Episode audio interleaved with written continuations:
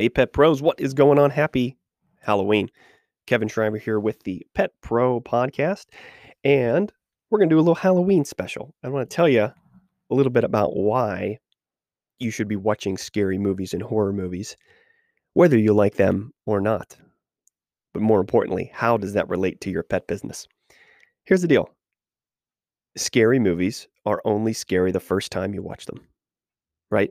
When you've seen them as a child, you don't know what to expect. You don't know where the jump scares are happening. You don't know where the bad guy's going to come out. You don't know whether it's just a, a little cat that runs across the screen and runs out from behind the garbage can, right? You don't know where that stuff is. However, if you happen to watch the movie again, it's not as scary. The second time you watch it,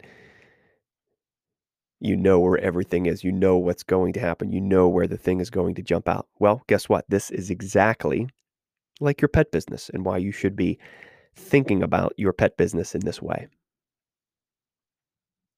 Once you get through the scary, once something happens to you once, are you preparing yourself for it when it happens again?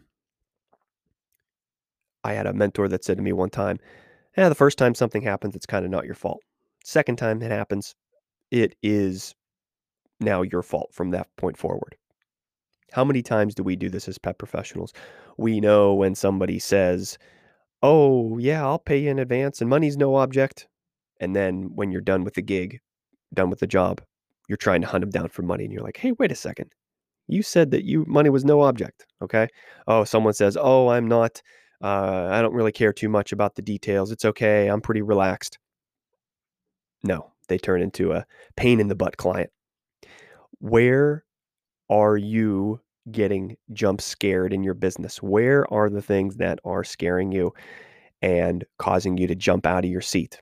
And what can you do to be prepared for them again so that you don't have to get scared the second time? Because that's really the hardest part of the whole thing is understanding where the bad guy is going to be and then watching the movie as the film plays in your pet business and say, hey, you know what?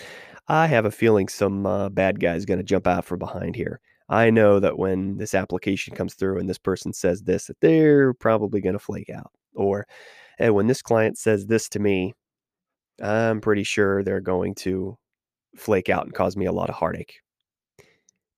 Learn to spot those in advance the hard the hardest thing to do is to watch this watch the movie once, but then make an effort to go back and watch the movie again and know exactly and know when to predict. Start seeing the trends.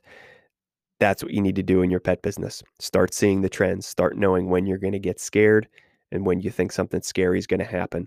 Learn to spot it in advance because that will make you a much, much, much better person. And guess what? It actually turns Halloween and scary movies into something that's kind of fun. And guess what? Your pet business can actually become kind of fun simply because you know what's going to happen. You know when you might get scared. And guess what? You prepare for it. You do that, you now become a pet professional. Thank you for listening to this episode. I'll catch you in another session. Take care, everybody, and happy Halloween.